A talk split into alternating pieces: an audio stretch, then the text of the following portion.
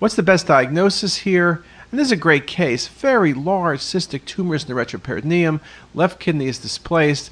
I guess the key finding here is the absence of the right kidney. Could this be lymphoma? Theoretically, yes. Could this be germ cell tumor? Yes. It's sort of too much for TB, though TB can give low density nodes. But I think the key thing here is the absence of the right kidney. The patient had a renal cell carcinoma, and this was metastatic renal cell carcinoma. So, very, very nice example.